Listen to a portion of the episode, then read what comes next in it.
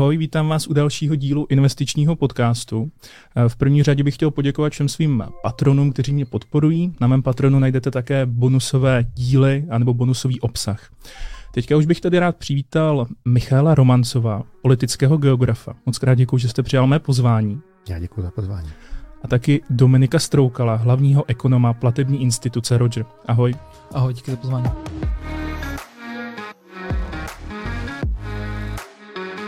První otázka je na vás, Michale.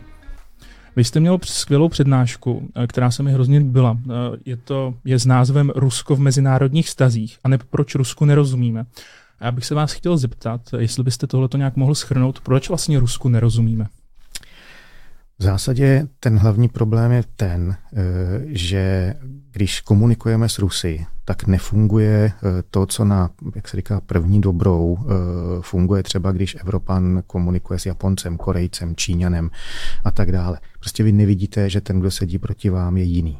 Protože ta jinakost se skrývá někde vevnitř Krývá se v tom, jakým způsobem ten člověk, jenže vaším partnerem, eh, z jakých eh, podmínek vyšel, eh, jak jsou strukturovány jeho hodnoty. A my se domníváme, že hodnoty, které Rusové jaksi mají hluboce zakořeněné, že jsou stejné, jako jsou u nás. A ono tomu tak není. Ruská společnost se po staletí vyvíjela vedle Evropy, podobně jako se třeba vedle Evropy vyvíjela společnost arabská ale nikdo nepochybuje o tom, že prostě fungování třeba rodiny klasické v arabském světě je strukturováno podle jiných. Neříkám, že naprosto odlišných, ale prostě podle jiných e, norem, než jak je tomu u nás. A s Ruskem je to velice podobné.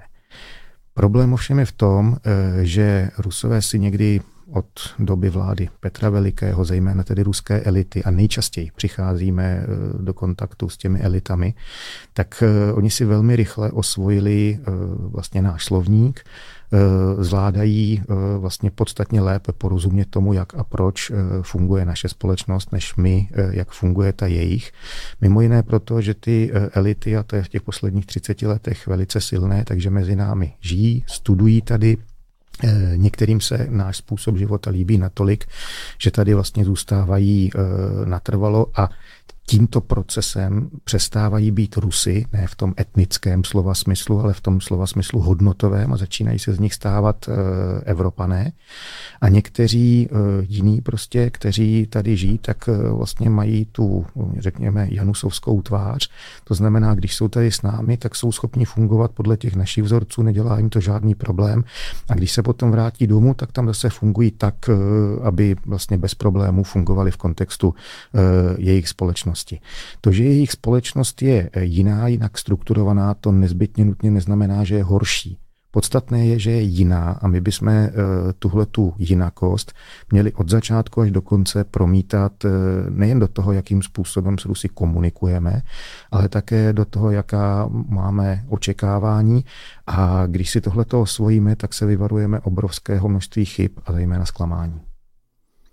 Dobře, takže kdybych to měl úplně jednoduše schrnout, tak uh, Rus vlastně pro nás vypadá zvenku jako Evropan, ale on vevnitř Evropan vůbec není. Přesně tak. Jako kdyby vlastně vevnitř existovala nějaká skřínka, kterou on je schopen otevřít nebo zavřít podle toho, uh, co konkrétně potřebuje.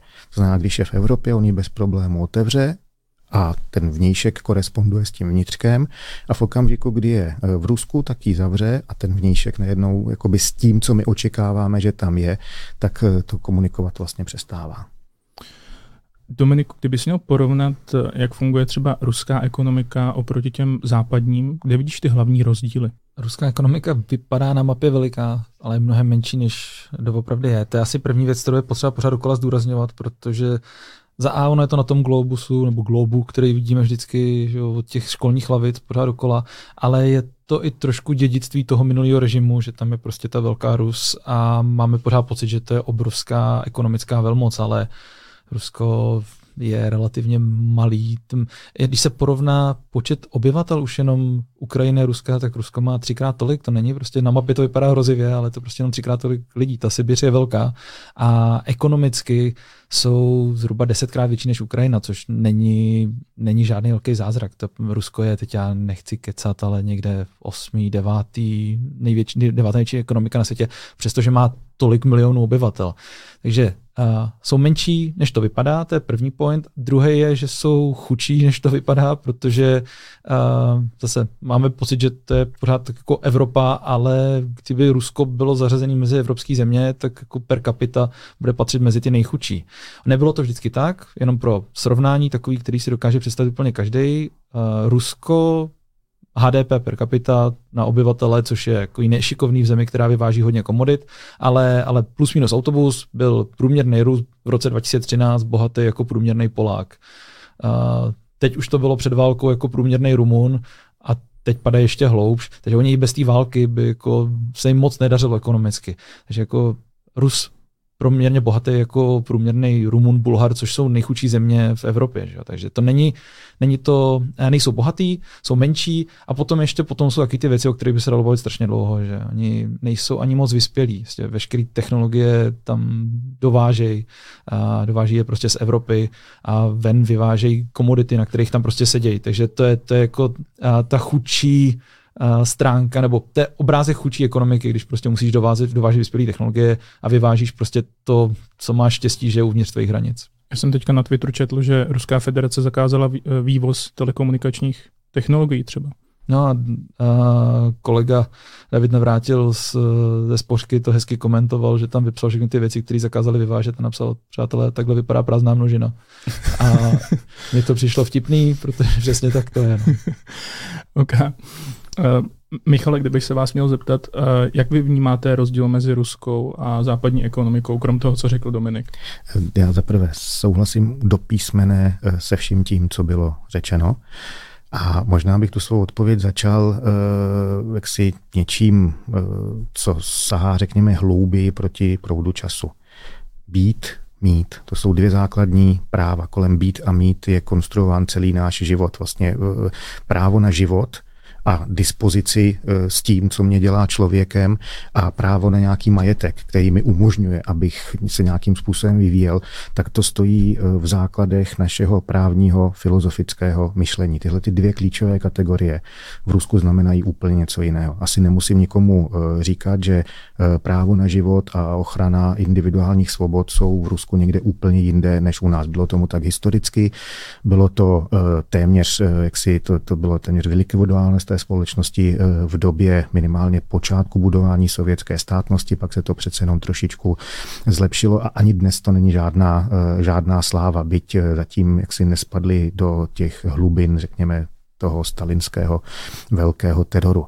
A pak je tady to klíčové pro ekonomické téma, to je právo na dispozici majetkem, to je to mít. V Rusku vlastně nikdy neexistovalo zákonem sou chráněné soukromé vlastnictví. No to vypadá divně, ale prostě to tak je. Vlastně tenhle ten institut tam byl vnesen teprve v době, kdy ruskou eh, panovnicí byla Kateřina Veliká, to znamená druhá polovina 18. století. V době, kdy západní Evropa ochranu vlastnických práv už má po staletí prostě zažitou a eh, vstřebanou. Do roku 1861 eh, většina Rusů, to neznamená, že všech národů, které žili v tehdejším ruském impériu, ale většina Rusů, tak to byli nevolníci nevolník eh, byl zcela závislý na svém pánu. Eh, vlastně navzdory tomu, že tomu v Rusku říká nevolnictví, ono to bylo ze všeho nejvíc eh, podobeno, podobno vlastně otroctví a otrokářství. Akorát, že se jim neříkalo otroci, ale říkalo se jim nevolníci. A tohle to skončilo teprve v roce 1861. Pak eh, nastalo těch relativně klidných, řekněme 50 let, kdy se ruská ekonomika eh, a ruská společnost eh, velmi rychle přibližovala tehdejšímu západu. Došlo tam k nějaké modernizaci, bohužel pouze hospodářské a vůbec téměř ne politické. No a pak se ta země zhroutila v důsledku první světové války a nastoupili bolševici, kteří opětně ten institut soukromého vlastnictví vlastně totálně z té země vykořenili. Eh, pak následovalo 70 let jejich vlády, kratičké období v 90. letech, kdy se pokoušeli o demokratizaci a privatizaci, ani jedno nevyšlo. A pak máme dnešní eh, ruskou společnost, která je založena vlastně na tom, že drtivou většinu ruského bohatství kontroluje velice úzká skupina takzvaných oligarchů. Odhaduje se, že 1% nejbohatších Rusů, což je zhruba 1,5 milionu lidí, ovládá 70 74% veškerého bohatství, 10% nejbohatších Rusů, tak tam nám to potom vyleze na 86% eh, veškerého bohatství. To znamená 90% eh, zbytku ruské populace, tak na ně vyjde nějakých 14%, což je prostě žalostně eh, málo.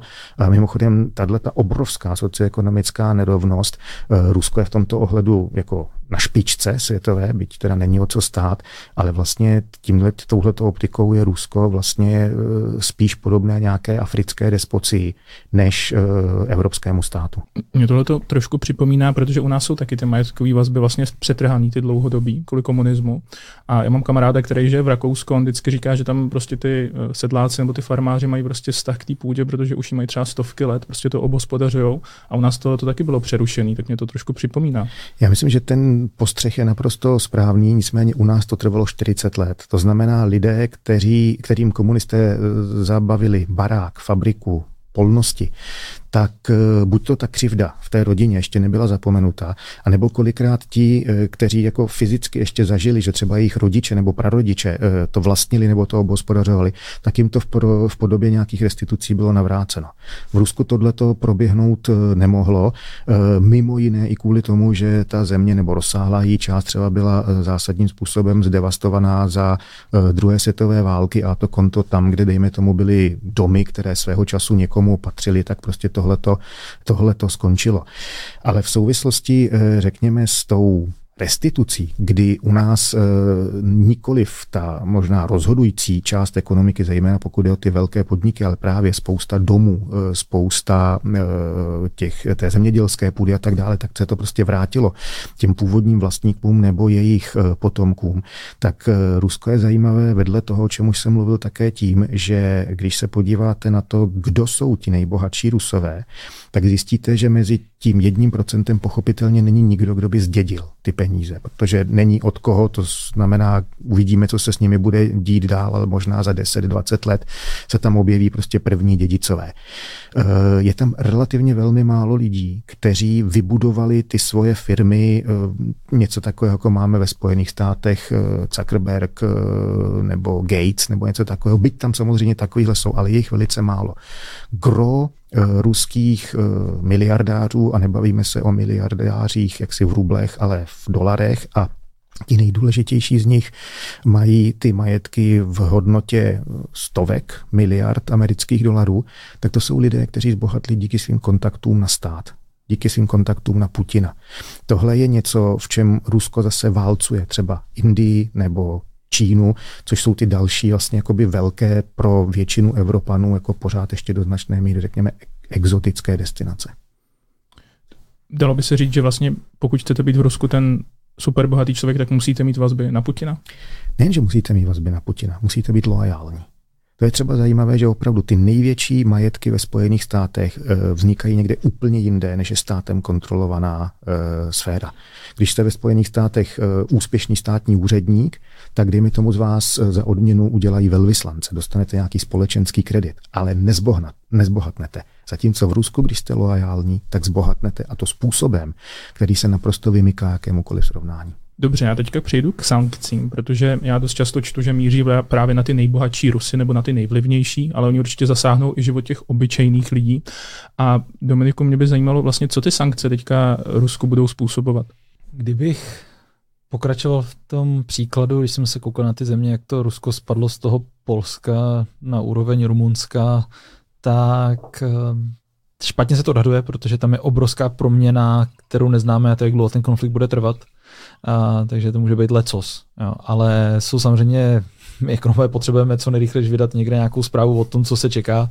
Že když se podíváš na nějaký rozumný studie, který zkusí prostě jako to aspoň protáhnout nějakou čárou a říkají, dobře, jestli ten konflikt prostě by skončil zítra, tak už to by znamenalo pro Rusko teďka, že by se propadlo někde na úroveň Kostariky jo, nebo, nebo zemí, která jako není úplně jako super chudá, ale, ale ještě už je hluboko pod, uh, pod někde pod tím Rumunskem třeba.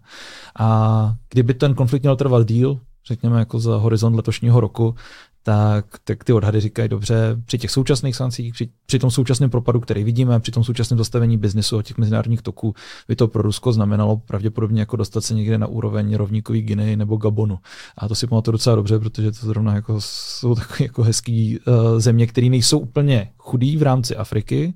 Oni patří mezi ty země, kde to ještě relativně jde, ale k sakru to je prostě jako ten by si nečekal u země, která je jako od nás takový kousíček, že by se dostala na úroveň Gabonu nebo rovníkový Guinea. Takže to je, to je problém. Prostě nikdo by nežil radši jako průměrný člověk samozřejmě v, rovníky Guinea oproti tomu Polsku. A to je, to je, to je sešup, který tam zažívali už předtím a ty sankce ho teďka samozřejmě ještě jako a prohlouběj.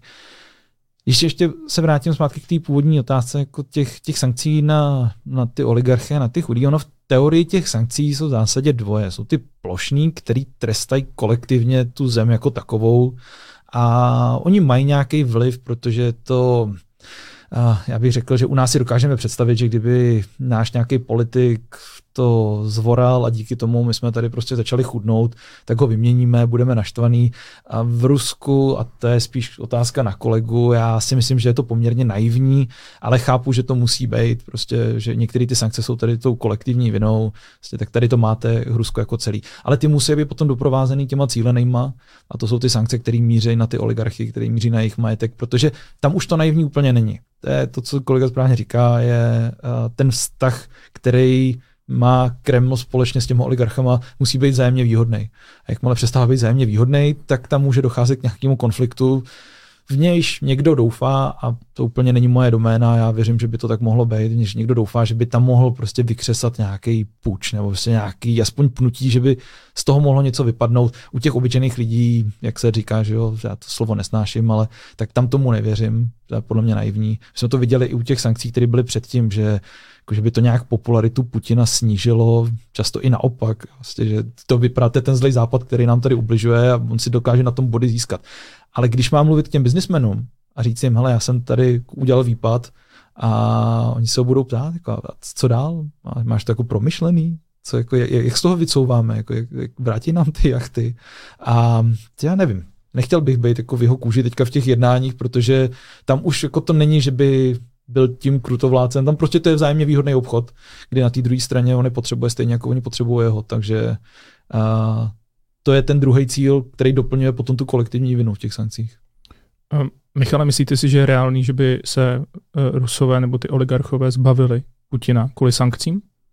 Uh, zase, já tady budu částečně souhlasit a částečně bych si dovolil trošku rozporovat to, co tady bylo před chvilkou řečeno. Uh, protože a poněvadž uh, úplně souhlasím s tím, jak, jak tady bylo popsáno vlastně, na koho dopadají ty sankce. Protože ty sankce začnou dopadat, uh, už jsou opravdu v takovém rozměru, že to velmi rychle začne dopadat na ty obyčejné Rusy, prostě na běžné, běžné obyvatele.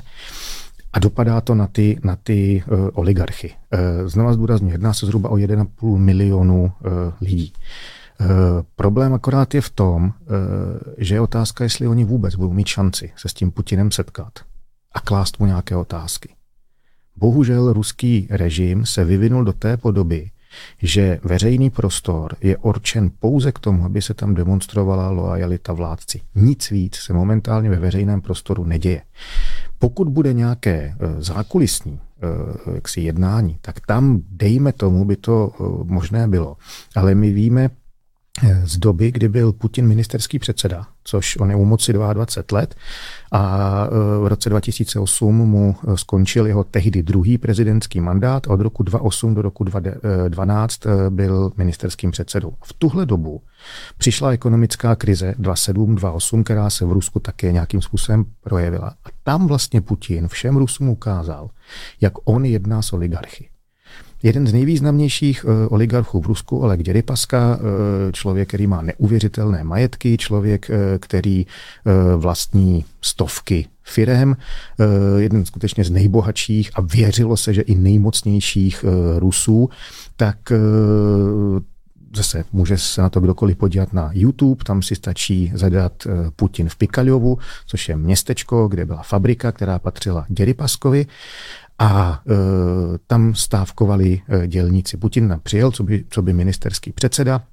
jednal s těmi dělníky nebo s nějakým jejich výborem a u takového dlouhého stolu seděl Putin v čele, okolo seděli všichni ti a úplně na konci seděl vlastník e, Děrypaska. A on si tam s nima něco dohodnul a pak nařídil tomu Děrypaskovi, aby přišel, podepsal tu dohodu, ale jeho jako majitele do toho vlastně vůbec nenechal e, zasahovat. A tohle je něco, kdy se vracíme k tomu právu mít. Ta firma je Děrypasky. Nebo by měla být Děrypasky podle platných ruských zákonů. A najednou do té firmy přijede ministerský předseda, ale místo toho, aby vyjednával, tak si vyslechne jednu stranu sporu a nařídí majiteli, aby něco udělal. A ten majitel, ten Děrypaska, jak se říká, stáhnul ocas, přišel, podepsal a jako by tím byl problém vyřešen. Já, jsem to viděl, on dokonce pak tam ještě Putin dělá to gesto s tím perem, že jo? Přesně Protože on od, odchází s perem a ještě řekne Naval zpátky. Vrať se a vrať mi, vrať Přesně mi pero. tak. A pero, pero je moje. A tohle byl signál, který Putin poslal s, e, Rusům, to byl signál, který Putin poslal e, světu, a já jsem přesvědčen, že na tomhle se zatím nic nezměnilo, respektive do veřejně otevřených zdrojů, tak zatím jsme neviděli žádný posun. A to konto já se domnívám, že ta komunikace která z pohledu odtud, jako je prostě logická, že prostě Putin by se měl bavit s guvernérkou centrální banky, s dalšími ekonomickými ministry, prostě se, že my máme tripartitu tady u nás, to znamená zaměstnanci, zaměstnavatele, jejich zástupci by měli prostě komunikovat s ruským prezidentem nebo s vládou, tak tohle je něco, co v Rusku prostě nefunguje. Putin se chová k celému tomu státu, tak jako se chovali e, ruští carové.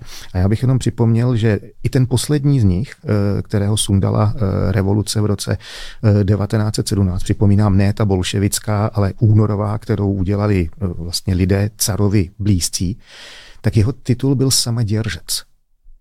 Jo, prostě jeho první, první titul bylo Mikuláš e, druhý, samoděržec všerossijský. To znamená přeloženo do, do, do, do češtiny opravdu jako samodržitel, vlastně vlastník celého toho e, ruského e, impéria.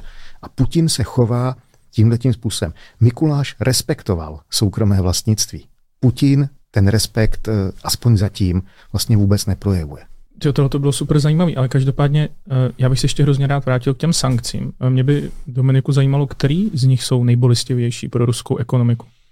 Asi oproti očekávání veřejnosti to není zavírání SWIFTu, který se tady všude skloňovalo a mluvilo se o tom, že jistě to, je, to je, já jsem viděl někde ty články, že to je jako jaderná bomba s tím, mezi mhm. těma sankcemi a tak dál.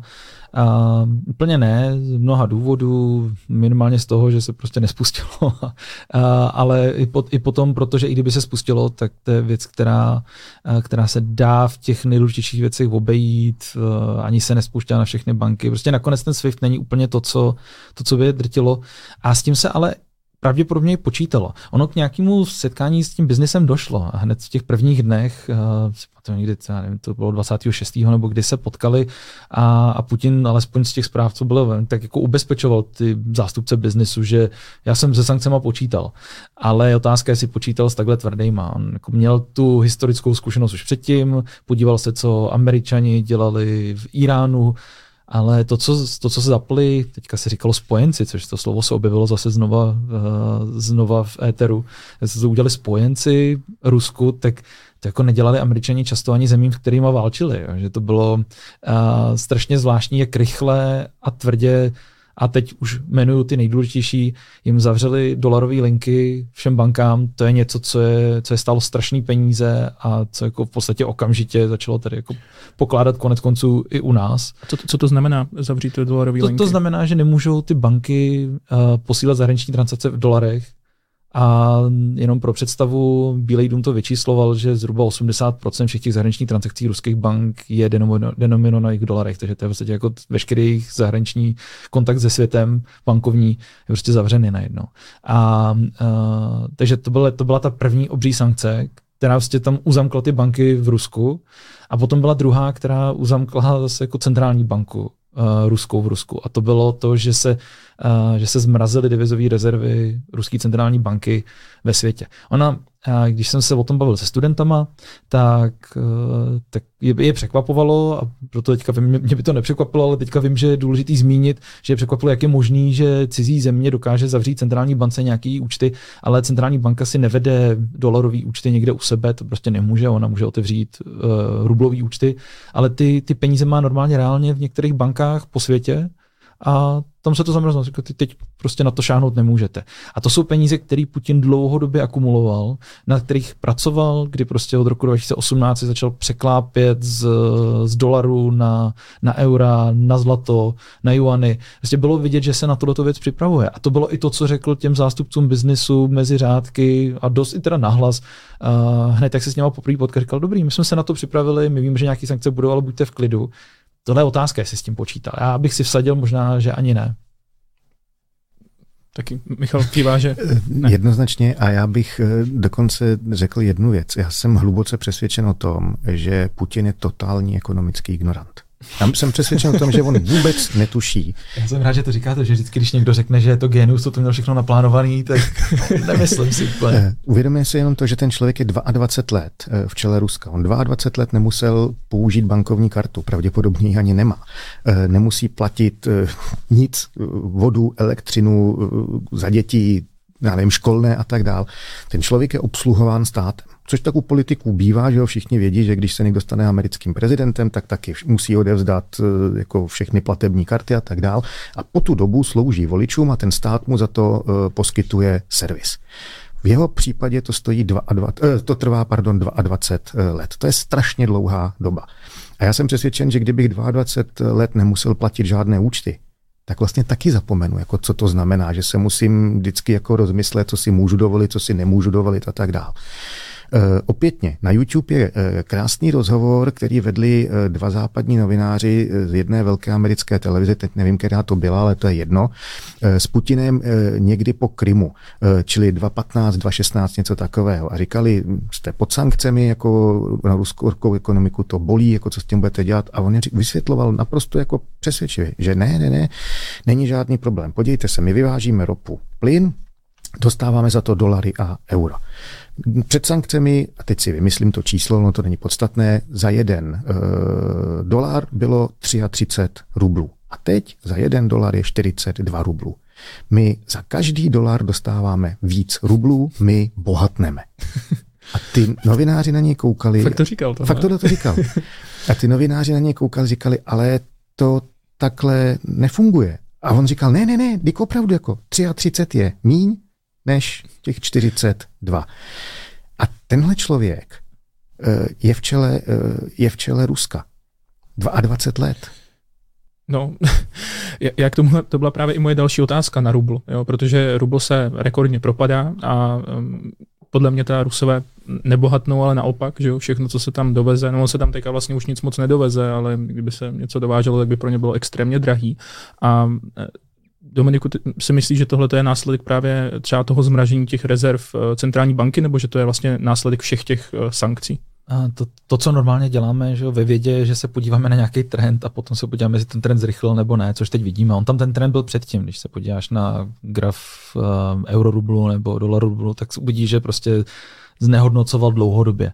A uh, do toho prostě teďka přišlo to, co přišlo, takže větší část toho současného propadu vysvětlíš těma sankcema, tou válkou, ale, ale ono by se to dělo i tak, i když asi pomalejš, že prostě ta ruská ekonomika, ona chudla, prostě tam se, jim se fakt reálně nedařilo a, a takže se to musí samozřejmě propisovat i na, ten, na tom kurzu. A plus teda to, že Putin je ekonomicky negramotný, by nebyl zase takový problém, kdyby to nebyl Putin a nebylo to Rusko a neměl tu moc na tu měnovou politiku. My tady, když prostě budeme mít ekonomicky negramotného premiéra, tak ta, ta měnová politika je o to oddělená a oni si to nějak zmanežují, což prostě jsme na tom západě vymysleli, docela to funguje. Rusku to bohužel neplatí, tam on si je předvolá před ten dlouhý stůl a říká jim, co mají dělat. Takže to je, to je, to je bohužel ten problém. A uh, ještě si myslím, že nejsme ani zdaleka u konce, protože podle mě v Rusku o tom ještě spousta lidí ani vůbec neví, že se něco takového děje, takže a ten, ten propad může být ještě velký. Jakkoliv my ekonomie většinou máme tendenci říkat, že všechno už je to zaprajsovaný, všichni všechno ví, tak tady mám pocit, že jako to ještě, ještě poletí. Já, já právě mám i um, kamarády nebo známí, kteří žijou v Rusku a když jsem se jako zprostředkovaně s nima bavil, tak oni o ničem nic moc jako nevěděli. Jediný, co říkali, že si šli vybrat cash, že si to mezi sebou lidi říkali, tak stáli frontu na bankomat. Hmm. A to je vlastně jediný, to, jako co, to, to bylo před pár dnama, jo, co jsem si s nima psal. A to je vlastně jediný, co oni zaznamenali. Ale uh, ještě k těm sankcím. Uh, myslíš si, že se sankce dají obcházet pomocí kryptoměn, třeba pomocí bitcoinu? Uh, já jsem od tebe věděl, že se na to zeptáš. Uh, úplně jsem na to zapomněl. Um, míň, než si všichni myslej. Uh, už jenom z toho prozaického důvodu, že jako aby si to krypto koupil, tak si o tebe někdo musí koupit ten rubl na druhé straně. To není jako magická věc, kterou si kupuješ někde na internetu. No ale tak já můžu vzít bitcoin v Rusku a můžu si za něj jako směnit něco, můžu udělat nějaký barter, ne že bych ho dal za rubly, ale, Jasně, ale, už, ale no, už ho musím mít vlastně. No musí ti ho někdo dát za to, za něco hmm. jiného, což je, což je těžký, prostě ta druhá strana tam moc není. A dá se, dělá se to, že dneska jsem mluvil se svým studentem jedním, kterému vedu uh, bakalářku z Ruska a ten, uh, bavili jsme se o tom docela dlouze a on mi říkal, že jeho rodina si zkoušela mu poslat nějaký peníze sem na studia, že on tady studuje, teď ještě to nějak moc nefunguje, ale že byli schopní tam prostě koupit nějaký stablecoiny, koupili tam nějaký tetry a poslali to sem uh, a, a šlo to. Jo. Ale Uh, takže jako dá se, ale že by si tím dokázal obcházet sankce ve smyslu, budeme nakupovat bitcoiny za rubly, když ty rubly nikdo nechce, prostě bude to, bude to drahý a třeba na Ukrajině už to vůbec nejde, tam je to, to, to je prostě tragédie a, a nebo i tady. Uh, trošku jsem přišel vedle, ale jenom jako pro představu tady je to vidět úplně nejkrásněji, že teďka mě oslovila jedna uh, redaktorka televize a ptala se mě, jestli dokážeme prostě tady Ukrajincovi prodat bitcoin a poslat ho na Ukrajinu. Asi nejde, protože jako ty hřivny tady nikdo ne, nekoupí. že ty nenajdeš tu protistranu. A to je, to, je, to je strašně těžký, plus samozřejmě velká část těch transakcí se odehrává v těch cizích měnách, kterými ty nemůžeš obchodovat, takže oni ani ty burzy úplně moc nefungují. Ale že jako dá se, ale je to mnohem menší, než jak si může představit člověk od stolu, že si řekne, dobrý, tak a teď tady máme nějaký magický internetový peníze, kterými ty sankce obejdeme. Prostě ne, ty jsou pořád součástí toho současného finančního systému a mnohem víc, než si myslíme. Já odběhnu ještě o těch kryptoměn, abych se pak k ním ještě rád vrátil, ale Ukrajinec, který teda teďka uh, uteče z Ukrajiny, přijede do Čech, tak si nemůže vyměnit hřivny. Nikde? Tak nejde to. Kdo, kdo si kde koupí, že? No vlastně. Takže. To, je, to je ohromný problém. Oni sem jezdí, mají hromadu keše, a, a nic. My jsme, já jsem to vyloženě fakt řekl, docela dlouho řešil teďka a, a nenajdeš tu protistranu, nebo ta reporterka říkala, že, že to natáčela, že někde ve směnárně jí někdo řekl, jo dobrý, není problém, nahodil tam nějakou ceduli, že to mění, já nevím, prostě v nějakém kurzu, ale jestli to reálně udělají, nebo jestli si chtěl dělat jenom reklamu do televize, si nebyla úplně jistá, ale jsme jako hledali, já jsem hledal člověka, kterému se to podařilo, našel jsem jednoho kluka na Slovensku, který říkal, že našel nějakého vexláka, co to měnilo za jedno procento té ceny, co to mělo před před válkou. Jo? Takže to je, to je tragédie. A to, jako já chápu, že kdyby si tam odsaď někdo přivez 100 miliard, tak si řekne dobrý, aspoň mám jako na jídlo, ale když si přivezeš všechno, co máš, což může být 20 tisíc korun a dají ti to 1%, tak to, to stejně radši neuděláš a budeš doufat, že to jednou nějakou hodnotu bude mít zpátky. No, no a není právě třeba tahle ta situace uh, argument pro Bitcoin, proč vlastnit Bitcoin? Nevím, jestli pro Bitcoin, ale určitě to je jako zajímavý, zajímavý moment, kdy, kdy se lidi zamýšlejí nad tím asi víc než dřív, jak jednoduchý je ty peníze zavřít. A, a jako někdo to bude řešit a dlouho na to zapomínal lidi, ale může to řešit tím, že si nakoupí jako zlato nebo nevím, stříbrný mince, někomu je blížší ta digitální cesta. A myslím si, že ten jako to momentum, protože člověk bude připravený na to, že i v roce 2022 se můžeme dostat do válečního konfliktu, na což jsme prostě všichni úplně zapomněli, tak, tak bude, mít chtít, bude chtít mít klidný spaní a bude mít prostě někde někdo fyzicky v trezoru, někdo v trezoru digitálním, bude mít prostě nahraný něco, kdyby cokoliv. Takže myslím si, že tam momentum tam bude, ale není to, není to momentum ve smyslu, teď všichni prostě vyměníme všechno, co máme za krypto, to, to se asi vůbec nemůže nikdo soudnej čekat. Já jsem to spíš myslel tak, že to může být třeba zajímavý hedge, část majetku si můžu dát třeba do zlata nebo do bitcoinu, jakože to... Jo, že asi... Určitě to ty alternativy posílí, jak vždycky, když jsou na tom špatně ty současné věci, hmm. tak to posiluje zájem o alternativy. Ale, ale nečekal bych jako nic velkého. A i, i zase se vracíme k tomu, že jak ta Ukrajina, tak to Rusko jsou relativně chudý země. A i kdyby tam prostě překlápili nějaké části majetku, tak to prostě nejsou v, to, v těch objemech jako zajímavé věci, které by měly něco vyslat na měsíc. A, takže moje odpověď je ano, ale je to mnohem méně, než může vypadat. Dobře, uh, Michal, já vím, že tohle je asi mimo vaše pole působnosti, já se tady na to ptám vlastně každého člověka v podcastu, co, co vy a kryptoměny sledujete to nějaký třeba v rámci toho uh, Ruska, Ukrajiny? Já jsem před já nevím, no někdy po roce 2014 jsem byl pozván na uh, přednášku do, uh, tady v Praze do podniku, který se jmenuje Paralelní Polis a tam mi řekli, že když si chci koupit kafe, tak tam měli jako bankomat a tak jsem si tam musel jít. Tak jsem tam stovku do toho bankomatu dal Vylez mi takový ten termopapír, já jsem na to koukal jak z jara, s tím jsem šel za tou servírkou, on řekla samozřejmě, to je eh, bitcoin, co si udělala, dala mi kafe a dala mi jiný ten papír, eh, na kterým byl nějaký teda ten stovkovej stovkový zbytek, protože to kafe stálo nevím kolik, si vymyslím 30 korun, čili já jsem tam měl jako bitcoin za 70 korun v cenách 2,15. Nosil jsem to sebou v peněžence, kdybych tam náhodou někdy šel, už jsem tam nikdy nešel a protože to byl ten termopapír, tak se to tak jako divně jako zmuchlalo a začalo to světlat, tak jsem to asi před pěti lety vyhodil. Protože jako co abych s tím dělal. Takže někdo mi to počítal, že jsem přišel pravděpodobně o nějaký desítky tisíc, no tak jako nedá se nic dělat, hold, jako jsem to vyhodil.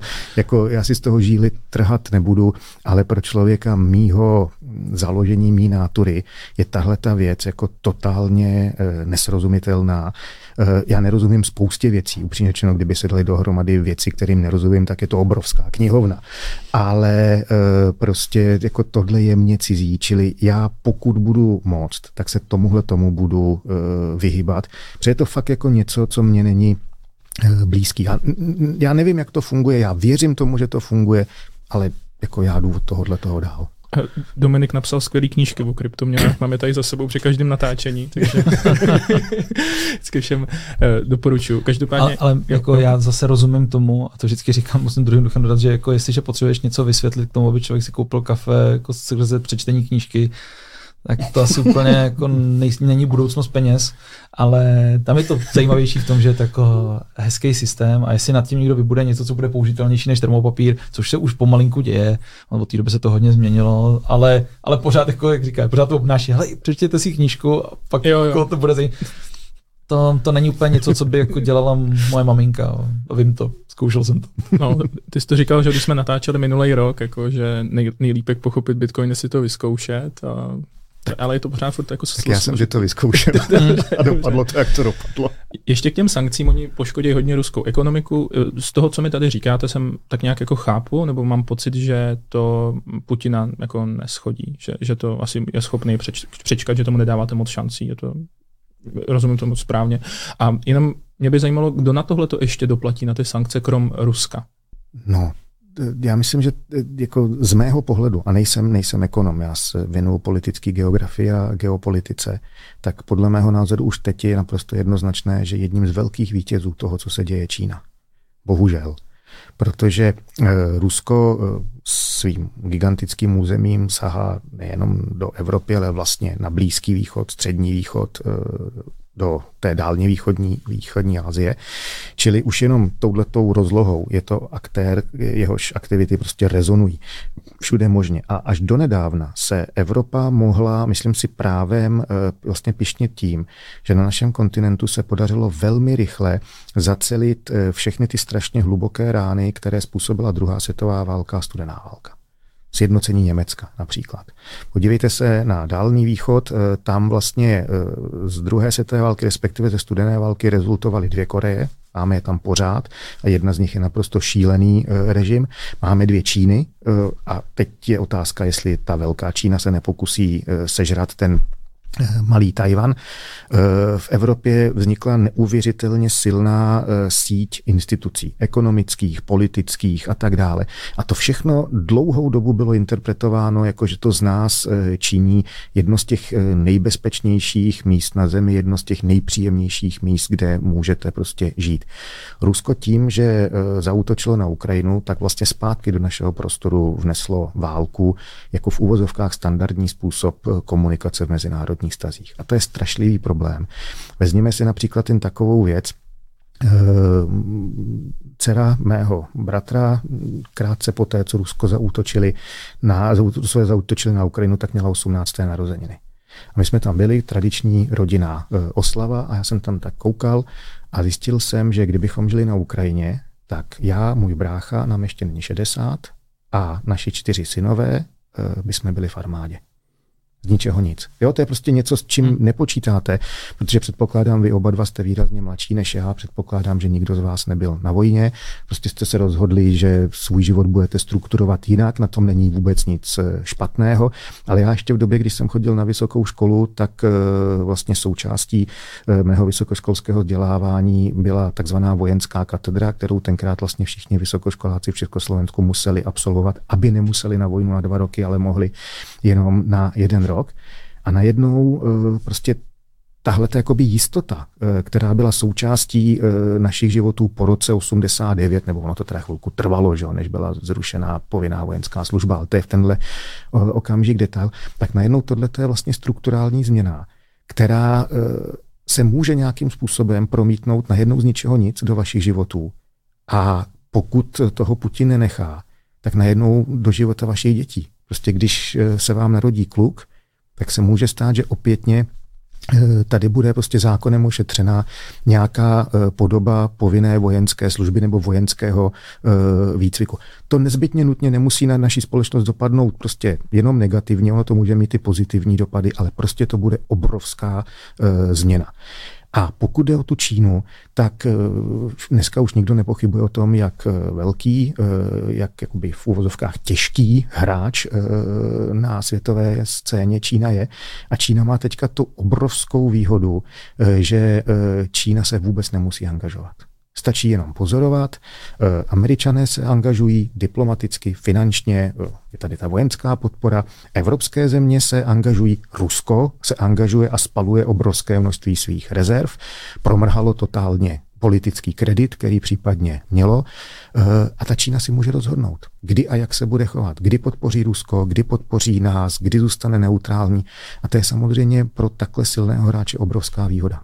Vy jste tady mluvil o tom, že když se mi v budoucnu narodí dítě a bude to kluk, tak budu myslet na to třeba, že do jeho života zasáhne válka a nemají právě tohleto uh, rusové za, za zlý Putinovi, nebo vnímají to tak. A třeba i ty sankce, když mě napadá jako obyčejný Rus, jsem naštvaný na moji vládu, anebo jsem naštvaný na Evropu, že mě přestala posílat uh, třeba nějaký zboží, nebo že... Já si myslím, že v tento okamžik ta druhá věc uh, je daleko pravděpodobnější, protože Putin, jestli něco umí, tak umí skvělým způsobem uh, drtivé většině Rusů prodávat přesně to, co potřebuje.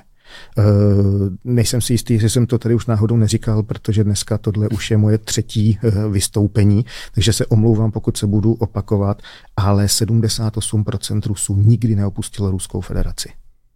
75% Rusů jako základní informační zdroj má vysílání jednoho z pěti televizních kanálů, které uh, obhospodařuje uh, vláda. To znamená na těch kanálech sice v jiných uh, časových segmentech, ale pokud jde o spravodajství, dostanete vždycky to samé. A teď to vypadá, že řada Rusů, a to nemluvím o Rusech, kteří žijí někde v nějakých zapadlých vesnicích, kde bychom jako logicky předpokládali, že prostě jsou odstřížení od světa, ale lidé, kteří jsou na tom vlastně podobně, jako jsme my tady v Česku, tak říkají, říkají, no jo, no, tak teď se něco děje, tak dobře, no tak je nějaká válka, respektive ono se tomu ani válka neříká, že říká se tomu speciální vojenská operace. Oni teďka šílej, jako odešel McDonald's, Starbucks a tak dále. Ono to nebude trvat eh, dlouho, ono se to vrátí zpátky. A když se to zpátky nevrátí, no tak je otázka, jak se zachováte.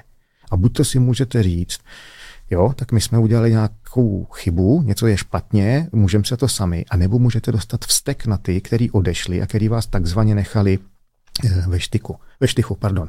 A já si myslím, že ta druhá varianta je daleko pravděpodobnější.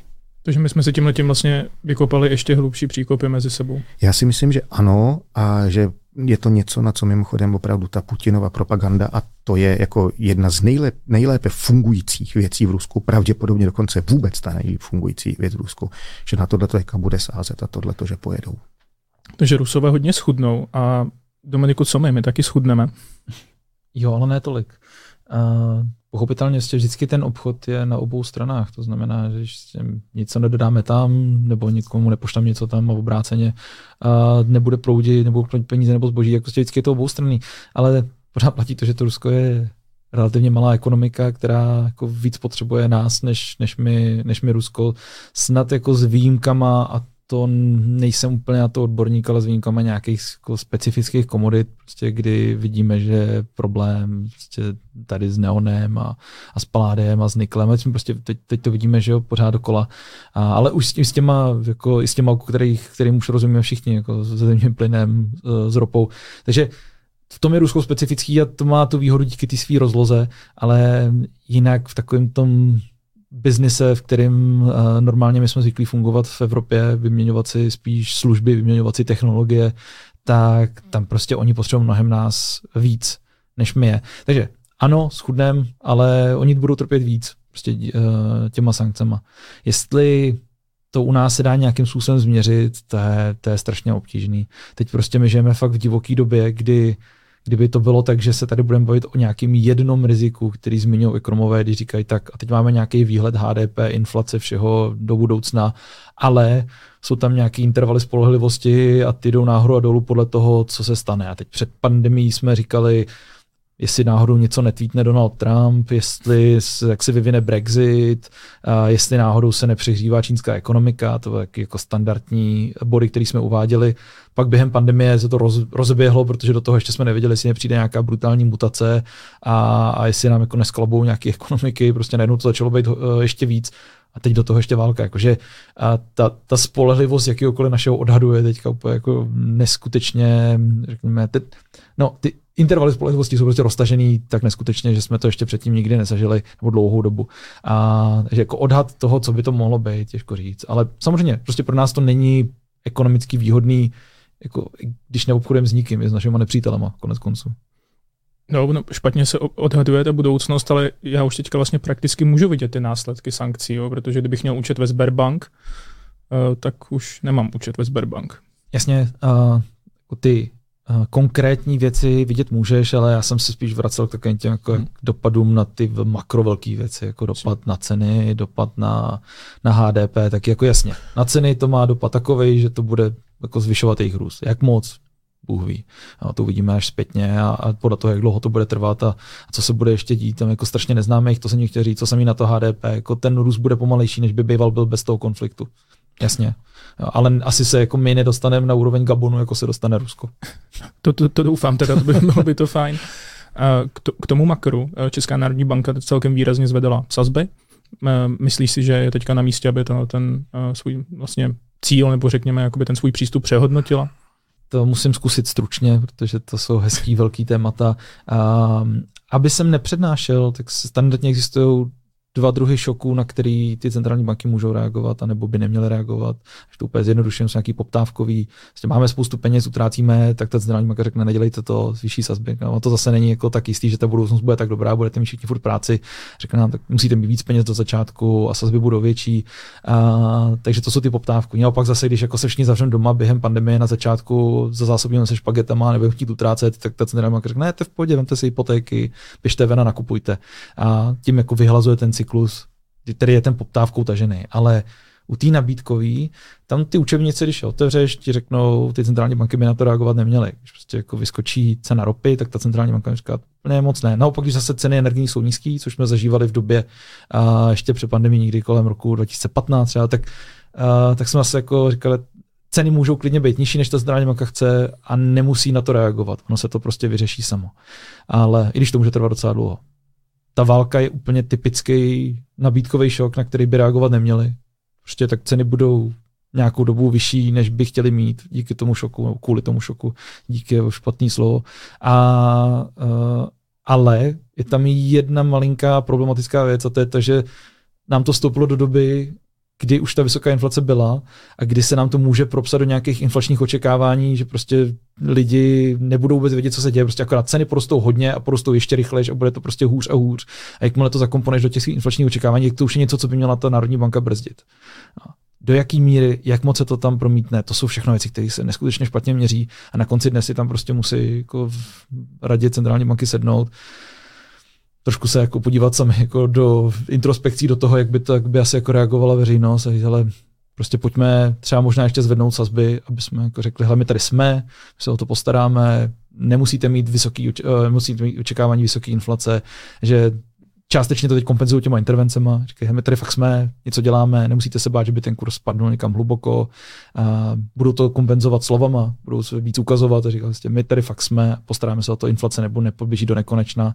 A když to nepůjde, tak možná jako by mohli i přestože ta učebnice říká na ty nabídkové šoky nereagujte, tak by možná mohli se ukázat, že tady jsou třeba i zvýšením sazeb, ale malým, prostě jenom fakt jako symbolickým. Teď je to, teď je to symbolický víc, než by to reálně potřebovali jsme utlumit počet hypoték. To ne, to je na té poptávkové straně. My, když jsme si spolu volali včera, tak si ještě zmiňoval, že válka může mít eh, vliv na akcie, nebo to takhle, může, má, má vliv na akcie a ty jsi zmiňoval i slovní spojení pozitivní vliv.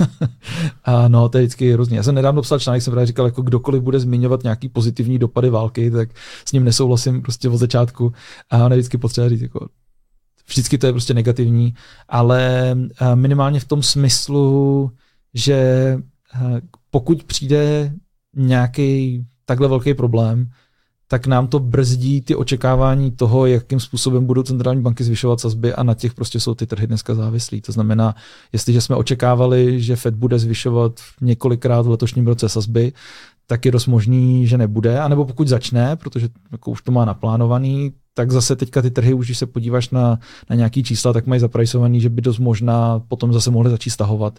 ECB, která už začala mluvit opatrně o tom, že by se mohlo stát, že po deseti, lety, po deseti letech, kdy nic neudělala, vysáhla na sazby, začala je zvedat, tak to pravděpodobně neudělá. A to, že jsme už počítali s tím, že by ty sazby mohly nahoru, co jsme viděli od začátku roku, to je prostě otázka jako letošního ledna, se nám začaly propadávat ty trhy, protože do sebe začaly zakomponovávat tu, ty zprávy o tom, že ty sazby se budou zvyšovat no tak tohle je ta zpráva, jako ale nemusíte. Jo? Je dost možný, že ty sazby zůstanou nižší a delší dobu, což zase můžeš použít to slovo pozitivní, je prostě pozitivní zpráva pro ty trhy, pokud si teďka nakoupil. Michale, jak vlastně vůbec kouká obyčejný Rus na třeba investování nebo na financem, že jsme si řekli, že Rusko je hodně chudá země, já jsem o tom i nedá, nebo já jsem před, před rokem jsem dokonce dával takový zajímavý tweet a to není, teďka doufám, že Dominik mě neukamenuje, ale já jsem uh, tweetoval, že vlastně největší obchod, veřejně obchodovatelná společnost ve Spojených státech na akciovém trhu má větší hodnota, hodnotu než celý ruský akciový trh a to bylo ještě před těma těma sankcema. A vlastně, uh, já vím, že to je, vím, že to je takový jakože pofi, pofiderní srovnání hrozně, ale uh, přišlo mi to jako zajímavý fakt. No ale uh, ono tím jako trošku narážíš na to, co je na tom pofiderního, je to, že když v Rusku zbohatneš jinak, než tak, že jsi kamarád s Kremlem, tak to jdeš udělat do zahraničí. Takže on jako ten trh tam je menší už jenom tady z toho důvodu, že jo.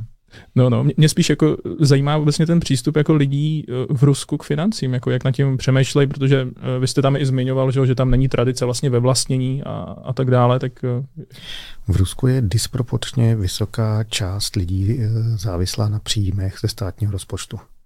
To jsou děti, to jsou důchodci, eh, to je eh, jakoby ten segment státních zaměstnanců, kam patří samozřejmě silové složky, eh, úředníci na ministerstvech, kam patří zaměstnanci všech těch firm, který se tvářejí být vlastně, že jsou soukromí, ale oni jsou to ve skutečnosti polostátní monopoly. To je třeba Gazprom nebo?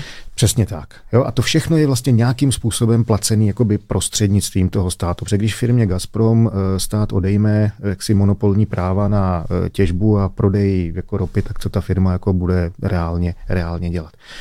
A zase, já nejsem ekonom, ale pokud si pamatuju, tak vlastně tohle to množství lidí, kteří jsou eh, závislí na těch jakoby na to, co jim vlastně nějakým způsobem umožňuje realizovat, nebo co jim vyplácí stát, tak je ze všech těch velkých ekonomik jednoznačně největší na světě. Eh, v Číně ten soukromý sektor existuje. On samozřejmě nějakým způsobem komunikuje s tou komunistickou stranou, ale reálně existuje. Když jsem tady mluvil o eh, těch nejbohatších Rusech, tak v Číně třeba ten počet lidí, kteří jsou extra bohatí kvůli vynikajícím politickým kontaktům ve srovnání s Ruskem, eh, je jako zanedbatelný. V Číně největší množství těch nejbohatších lidí jsou lidi, kteří vybudovali nějaké eh, jako firmy.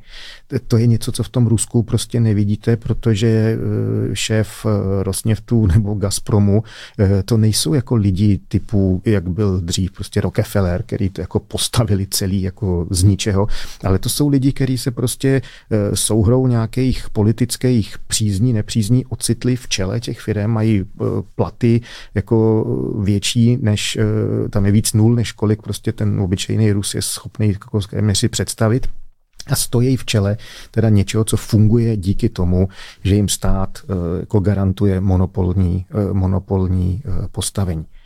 A těch, těchto těch lidí je málo, ale těch dětí, třeba rodičů, primárně žen, teda na, na eh, rodičovské jaksi dovolené, nebo jak tomu mám říct, eh, starých lidí, který pobírají penze, tak těch je v Rusku obrovské množství. A to jsou lidi, eh, který až dosud tomu Kremlu vlastně poskytovali víceméně takovou minimálně jakoby tichou, ale stabilní podporu. Ti lidé určitě teďka ještě dostanou ty nejbližší dávky, možná první měsíc, dva, možná tři, Nicméně mezi tím dojde k tomu, že bez ohledu na to, co oni všechno říkají, tak se prostě změní cenová hladina. A může lehce nastat stejná situace, která tam nastala v 90. letech, eh, kdy tenkrát ceny šíleným způsobem vylítly nahoru, to znamená, oni dostávali svoje penze nebo platy, ale nemohli si za to nic koupit a pak jim přestali chodit i vůbec ty penze a platy. To je prostě, nebo to byla realita Ruska 90. let. A teďka jim pravděpodobně ten stát bude posílat ty vejplaty nebo, nebo ty dávky, no ale ta cenová hladina prostě půjde někam úplně do háje. A oni na to nedosáhnou. E, lidi, co žijou na venkově, no tak budou dělat to, co dělají lidi na venkově vždycky. Tak prostě přestanou topit elektrikou nebo plynem a půjdou někam do lesa a prostě si nazbírají jako chrastí a budou hold topit takhle. Navíc blíží se léto nebo jaro léto, takže teď jako bezprostředně to bude snesitelnější, budou si něco pěstovat na zahrádkách, eh, budou sbírat houby do lesa a tak dál.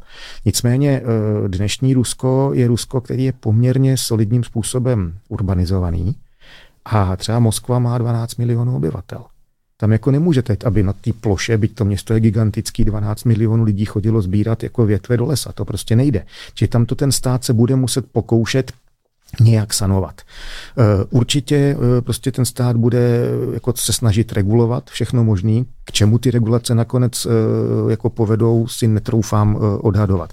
Faktem je, že třeba guvernérka Ruské centrální banky paní Elvira Nabiulinová se ukázala být jako velmi kompetentní dáma na své pozici, ale z Ruska už jdou informace, že ona vůbec nebyla informovaná o tom, co se bude dít, a že prý už dvakrát jako rezignovala, ale ta rezignace nebyla přijata.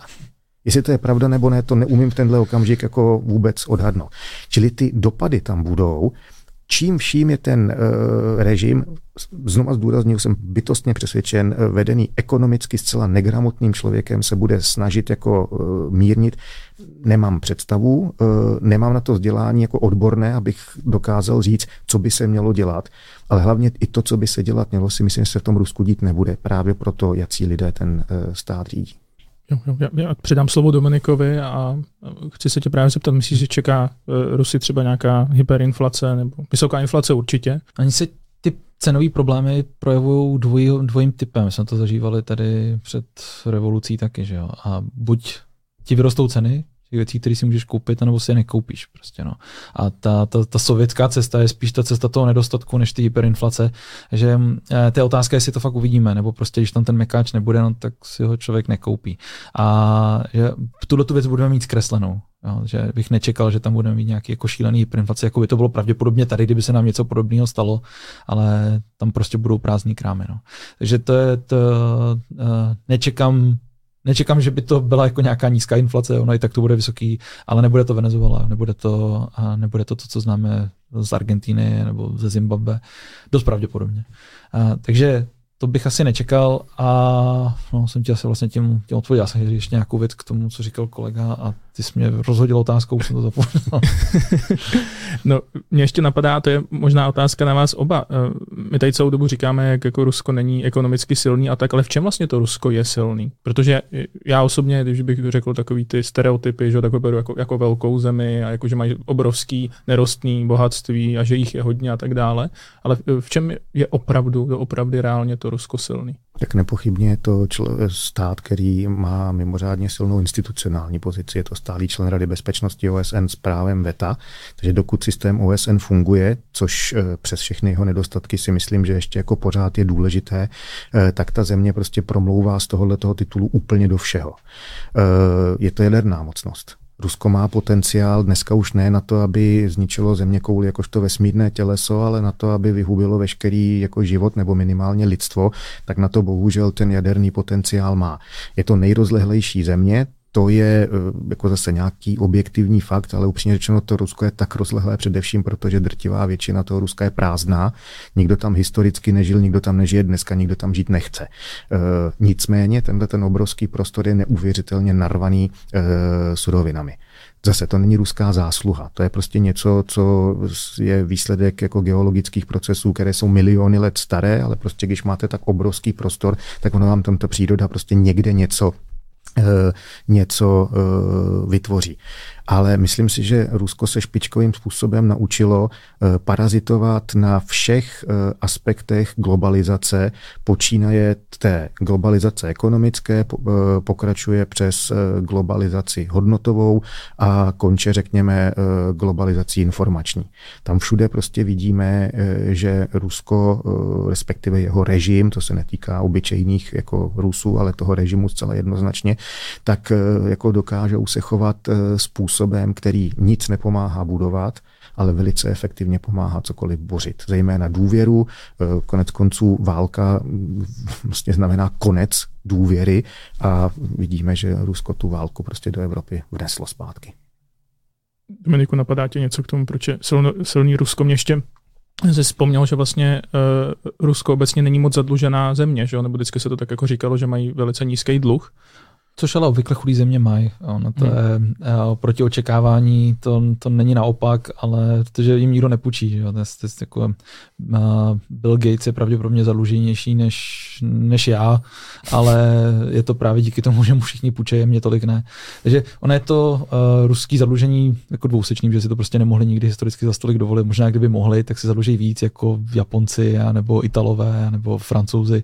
Takže, uh, to, ale je to pravda, to je prostě něco, s čím do toho vstupovali a vypadá to, že i trošku cíleně, že i rest, jako, uh, změnili strukturu toho dluhu víc dovnitř, ne na venek, aby ty jako, lidi zvenku to po nich nemuseli tolik chtít, ty lidi vevnitř to vždycky nějak jako zvládnou, anebo jim to můžeš jo, přikázat. Uh, takže to ekonomicky asi pravda je, a plus samozřejmě byly zmíněny ty, byly zmíněny ty komodity a jinak mě nic napadlo, když to o tom mluvil, jak jsem si říkal, že možná hokejově, ale ty už stejně nikam nepustí, že jo, asi, takže, a, ale to asi úplně nepatří do této debaty, takže jinak mě asi nic prostě nenapadlo. Je pravda, že v některých těch komoditách nám to jako znásobí problémy, které už jsme měli. Typicky já jsem vůbec nevěděl, mě to říkali potom až studenti, když jsme se teď o tom bavili a jsme řešili právě některé ty komodity, které tam jsou a prostě vyšla nějaká zpráva. Největší problém ze všech těch komodit je neon.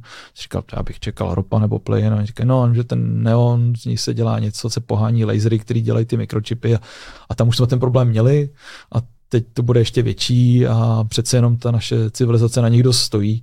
Takže jako Bůh ví, kde, kde nějaký tyhle ty věci vybublají. No. Já bych jenom k tomuhle tomu dodal eh, jednu věc, která jak si mě osobně děsí, protože tam je ten evidentní politický přesah. Rusko a Ukrajina jsou velcí producenti obilovin. Eh, vlastně eh, tam došlo, eh, že sovětský svaz nebyl schopen uživit svoji vlastní populaci. Oni využili opětně potom toho obrovského přírodního bohatství, který mají mimo jiné i v podobě těch lánů kvalitní černozemě, nakoupili techniku, nakoupili technologie a začali ve velkém dělat to, čím bylo ruské impérium proslavené před první světovou válkou, bylo to obilnice Evropy. Obrovská část těch prostor, kde Ukrajina pěstuje obilí, jsou, to jsou teďka ty zóny válečných operací. Je krajně nepravděpodobné, že by Ukrajina byla schopná, i když to na těch polích třeba vyroste, tak sklidit, respektive potom jako dodat to, co standardně dodávala. A otázkou je, co se stane s ruskou schopností exportovat v důsledku sankcí. A uh, ruská, zdá se, že e, ruské ambasády ve světě, zejména v těch zemích, kam směřuje velká část tohoto obilného exportu, typickým příkladem je Egypt, tak už dostali informace, aby začali šířit vlastně fake news, že Západ eh, se chystá udeřit proti arabskému světu prostřednictvím hladomoru. Eh, prostě je to spiknutí, na nás útočí vojensky, vás eh, budou chtít jak si vyhladovět. A my tady velmi rychle můžeme mít naprosto šílenou situaci vlastně na Prahu Evropy v tom prostoru e, blízkého, respektive středního východu, protože právě třeba ten Egypt, že 100, mil, 100 milionová země, která nemá šanci ze svých vlastních zdrojů e, uživit e, své obyvatelstvo. Takže bavíme-li se o síle Ruska, tak zase vlastně eh, pěstování potravy nebo produkce potravy, v tomto případě teda jako obiloviny, eh, to není žádný jaksi technický, technologický jako zázrak, nicméně v tom globálním rozměru, zrovna v tomhle oni mají jako silné postavení a teď začínají kolem toho rozehrávat tuhle tu politickou hru, která nakonec dopadne na nás, protože uh, nikdo, kdo má všech pět pohromady, je prostě do Ruska nepůjde. A to dokonce i v případě, jako, že by ta válka probíhala někde úplně jinde mezi někým jiným, tak stejně prostě nikdo nepůjde jako do Ruska.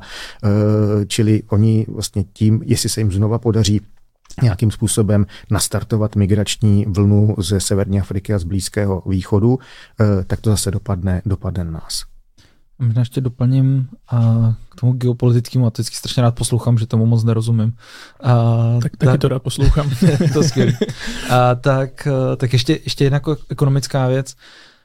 To, že produkují, a teď je, ty čísla jsou zhruba, nevím, že Rusko společně s Ukrajinou má nevím, třetinu světové produkce pšenice a tak dál, tak uh, laicky to vypadá, že si řeknu, dobrý, tak jako já stejně moc toho chleba nejím, tak mě se to moc nedotkne, ale to je prostě šílený, jak je to moc v tom systému důležitý. To znamená, že ty jako nenakrmíš dobytek, neprodukují se hnojiva a tohle to všechno, když prostě se vytočí v nějaký spirále, tak se nám může stát, že tady ty potraviny budou jako v řádově o desítky procent dražší.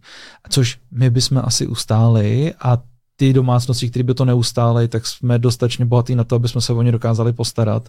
Ale my bohužel prostě to přichází v době, kdy se může stát, že se ti jako seběhne už tak rostoucí ceny všeho, že se ti seběhne jako trošku ochlazující se ekonomika, můžeš přijít o práci, končí ti fixace hypotéky, zdražily ti energie předtím, teď ještě navíc.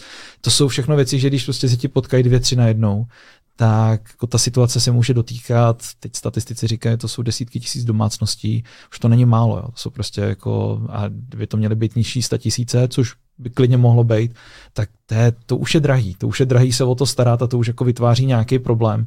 Takže já si nemyslím, že to uh, fakt jako není problém, je to něco, čemu jsme se měli víc věnovat, že přesně to na začátku vypadá jenom jako, tak co, no, tak nebude za stolik pšenice nebo bude dražší, ale a to se ti prostě promítne strašně moc a 20% na jídle speciálně u chudších domácností, kterým se v tom spotřební koši víc toho jídla a energií, než mají bohatší, tak prostě se ti to znásobí a vytvoří to nějaký problém a ještě problém, jako, který vytváří nějakou nerovnost, to si ti propisuje do politiky. To jsou jako věci, kterým já už potom nerozumím, ale mám z nich strach.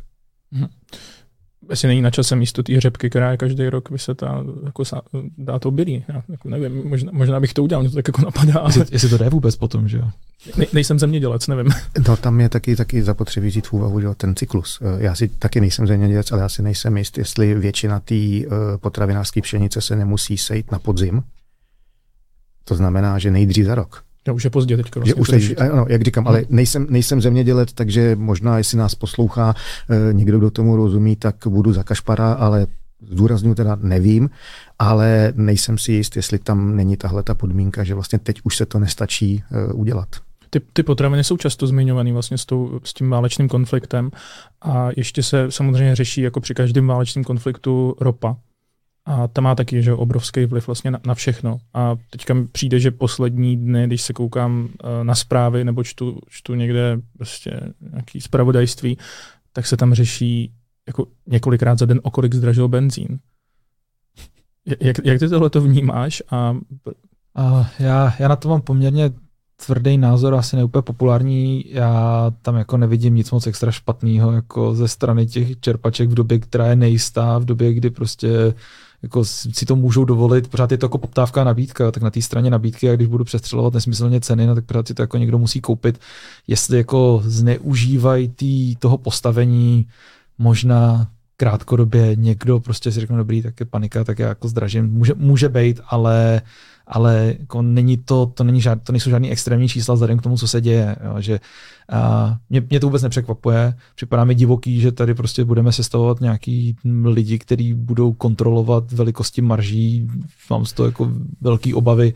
Jakkoliv je asi zjevný, že se tady tu a tam objeví někde prostě na čerpačce někdo, kdo, kdo zdraží víc, než by měl, což prostě co to znamená, jako by měl. Když to prostě nekoupím, no tak tak to tolik zdražit nemůže. Prostě oni se využívá se toho, že, že roste ta poptávka samozřejmě. Plus ještě to není úplně tak jako jednoduchý jako představ, já si nedokážu představit všechny ty lidi, kteří nadávají na to, co se děje, že by byli na straně té druhé, na té straně té nabídky, byli by tím pumpařem a řekli by, no tak dobře, tak já vám to prodám za ty včerejší ceny, nebo, nebo když nevím, co bude do budoucna, tak jasně, že jako spíš dražím rozkouknu se, mm. podívám se, co je kolem, pak to jako budu stahovat dolů. A připadá mi, že to je jako mnohem větší kauza, než by to mohla být, ale, ale chápu to, prostě stojí nám na to obrovská, to tím uváděl, stojí nám na to strašně moc, prostě co, co z ropy nevyrábíme, to ropu dovážíme, jako na, že je to jako super, uh, super důležitý, takže jasně chápu ty emoce, ale možná bych je trošku mírnil a, a prostě lidi si tam počítají trojčlenkou, kolik by měla stát správně teďka jako lit, nádrž nebo lit, litr nafty, to prostě nejde, takhle jednoduše se to spočítat nedá. Je to prostě vždycky jak nabídka, tak poptávka. Prostě neurčujeme cenu nákladem a není to takhle jednoduchý. No, to byla právě moje otázka. Já jsem teďka na, na, na svůj Twitter uh, jako reagoval jsem na tweet, uh, oficiální tweet ČSSD, fakt to jako není fake. Uh, ČSSD navrhuje, že by chtěli strop 36 korun za litr benzínu. Prosím tě, mohl bys to jako ekonom vysvětlit, jestli to je reálný tohle to zajistit? Ah, no, já když jsi mi říkal předtím 35, to, 36 chtěl Babiš, ne, jak jsem si říkal, tak ČSSD postřih, no ne, 35 a se předá někdo míň. Um, no, Samozřejmě, že když prostě někomu řekneš, aby prodával něco za 36 a v realitě to nakupuje za 40, tak ti to neprodá, to prostě jako nedává smysl. Takže druhým dechem musíš dát, pokud to bude dělat a my jsme schopni někde přikázat tu a tam nějaký ceny, děláme to ve jako spoustě věcí často, tak potom ale musíme říct za B, no pak to musíš jako těm firmám nějakým způsobem doplatit. Řekneš jim, dobře, za tolik to nakupujete, to jste mi prokázali, plus jim tam čupneš nějaký jako minulý marže, řekneš dobrý a, a předplatíme to. Jinými slovy říkáme, budeme dotovat benzín, akorát slovo dotace se tady v politice moc nenosí teďka, takže uh, jako pro mě za mě, jestli se vláda rozhodne, že chce dotovat benzín, tak ať to dělají, ale ale i to by bylo přece divadlo, protože mi na jedné straně jako z toho benzínu dvě třetiny si jako odebere stát a pak to jako bude zpátky dotovat. A já jsem poměrně rád, že vláda jako s touhle cestou vůbec nešla, ani o tom nemluvila. Jste zkusili jít jinou cestou, která taky není jednoduchá, není to úplně všespásný řešení, ale, ale tohle je prostě jako ekonomický analfabetismus a prostě to nefunguje. Přikázat tu cenu není možný a, a dotovat nechtějí říkat nahlas. No. Mě právě napadá, proč eh, to ČSSD právě, že to dává, jako, proč to dávají na Twitter, tím to musí být jasný, ne, ta reakce, nebo jestli tomu fakt věří? To, já, to, to dělali předtím, že já jsem to nechápal ani předtím a nechápu to ani teď. No, vlastně, asi tam je nějaký tým lidí na marketingu, který vlastně musí si tam odfajfkovat, že dělají něco na Twitteru. Ale je pravda, že ten Twitter je v tomhle specifický, takže jako dá sodu. No. Hmm. Twitter je hodně zlý místo, to je pravda. No. vy, máte, vy máte mimochodem oba jako skvělý Twittery, který uh, oba sleduju, takže to divákům doporučuji, jestli máte Twitter, jestli ho používáte, tak ho zač- jestli ho nepoužíváte, tak začněte a začněte tady sledovat mít dva hosty, protože uh, tvoří skvělý obsah určitě. Uh, a, uh, jaký jsou, Michale, vaše zkušenosti teďka s Twitterem třeba z poslední doby, protože to často se řeší ty ruský trolové a tak dále. Máte s tím nějaké zkušenosti? Eh, přiznám se, že já jsem zatím hrozně mile uh, překvapen. Uh, zjistil jsem uh, vlastně, že za asi prvních uh, čtyři dní ruské války proti Ukrajině, tak mě přibylo asi 7 tisíc sledujících, což byl prostě takový skok, se kterým jsem, jako takhle mě jedno, kolik lidí mě jako sleduje. Já to nějak netizuju, což se prý nějakým způsobem dá dělat, já netuším, jako jak tohle to funguje, takže jako pro mě to číslo znamená pouze to, že se zdá, že jsem jako relevantní zdroj informací pro nějaký jako větší počet lidí, což mě samozřejmě jako těší, ale jako jinak to neprožívám. Já tam ty věci dávám primárně protože mě v zásadě zajímají a já když potom hledám nějakou informaci, tak je pro mě velice často jednodušší se kouknout do vlastní timeliny, co tam mám a rychleji se k tomu dostanu, než to někde prostě hledat eh, jinde.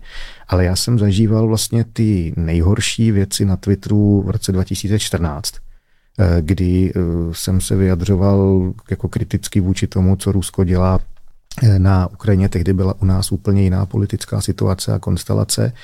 Eh, moje žena tehdy eh, vlastně pracovala ještě ve státní eh, službě a podílela se na přípravě některých klíčových dokumentů, které mimochodem stát využívá teď v kontextu téhleté krize. A když si vás začne do svých nevymáchaných úst brát prezident republiky a lidi kolem něj, tak se toho chytne prostě spousta lidí a začnou vám jako se snažit dávat sodu, no tak tam je poměrně jednoduchá, jako jednoduchý řešení, používáte ty bloky, takže já mám pocit v tenhle okamžik, jako že jsem zablokoval všechno, co jsem nechtěl, aby se ke mně dostalo a jako to, že má někdo jako jiný názor, než mám já, je úplně v pořádku, hmm. ale všechny ty vulgarity a takovéhle věci, o to prostě nemám zájem a na tom Twitteru se toho dá docela dobře zbavit. A jak možná k tomu dodal, ale že, uh, nemluvím do mikrofonu, uh, že uh, Twitter je třeba úplně jiný než Facebook v tomhle. Hmm. Tam prostě ta, ten, ta, ten střední proud Facebookový si myslí úplně něco jiného než na tom Twitteru, což je zajímavý sledovat. Hmm. A hlavně i v tom roce 2014, tak asi tím, že to nebyla válka pořád, aspoň tak, jak se o tom prostě dneska mluví, tak, tak to bylo pořád dokola takový, vlastně já, já nejsem ani jako na téhle straně, ani na téhle straně a proč vlastně jako tomu Putinovi tady něco za něco nedáváte. Přesně tak. A to bylo, to bylo strašně divný. Já si pamatuju, jsem sledoval a přišlo mi to strašně zvláštní, jak, jako, jak nikdo nemů... jak se všichni chodil kolem horký kaše, báli se říct a podívejte se, ten Putin je fakt divný člověk. A dneska naštěstí už to jako nevidíme, to se změnilo. No. Dneska už ani Miloš Zeman není schopen jako nevidět, co je Vladimír Putin zač. Hmm. No, já si pamatuju, když to právě začalo, tak ona je kousek tady, že ruská ambasáda, tak jako kolem jezdím každý den skoro, tak to bylo docela jako zajímavý divadlo, co se tam dělo. Ale um, tě, já jsem překvapený, kam jsme se dostali ta, k, k Zemanovi, ale on, že jo, já jsem tak nějak jako čekal, co řekne, a v tom projevu něco řekl, což asi lidi možná třeba jako potěšilo nebo řekli, že OK, ale odčinil tím nějak ty věci, které říkal celý ty dlouhé roky. Hmm. A není to náhodou jenom, eh, jak bych to řekl, na oko, jako že teďka řekne, ale za půl roku už zase to může být eh, obráceně. Eh, já jsem přesvědčen, že není možné, aby Miloš Zeman jedním jediným uh, televizním projevem, případně potom ještě tím dalším při udělování státních vyznamenání, uh, odčinil to, co tady páchal celou dobu až dosud. Miloš Zeman není člověk, který by neměl přístup k informacím. To není jako důchodce z Vysočiny, abych tak řekl, který nezná, neví, neorientuje se a dejme tomu podléhá jako nějakému panslovanskému sentimentu, protože kdysi dávno, když chodil do školy, tak eh, prostě se to tam učil, nebo eh, má pocit, že eh, prostě husité a ruští bohatýři prostě spolu ničili nějaký německý živel nebo něco takového. Miloš Zeman jako byl premiérem této země, měl řadu dalších ústavních funkcí, dneska je prezidentem této země. On velmi dobře věděl od spravodajců a tak dále, co se děje. Už v tom roce 2014 choval se způsobem, kterým se choval bylo to ostudné, eh, naprosto se to rozcházelo eh, s realitou a Miloš Zeman byl do, vlastně dohnán Milošem Zemanem. Eh, to je asi tak všechno, jako, co se k tomu dá říct. Tak jo, já bych vám chtěl moc krát poděkovat, že jste přišli. My budeme ještě pokračovat na mém patronu, protože na vás mám další zajímavé otázky, takže doufám, že jste se u tohle rozhovoru skvěle bavili a my budeme teda ještě pokračovat.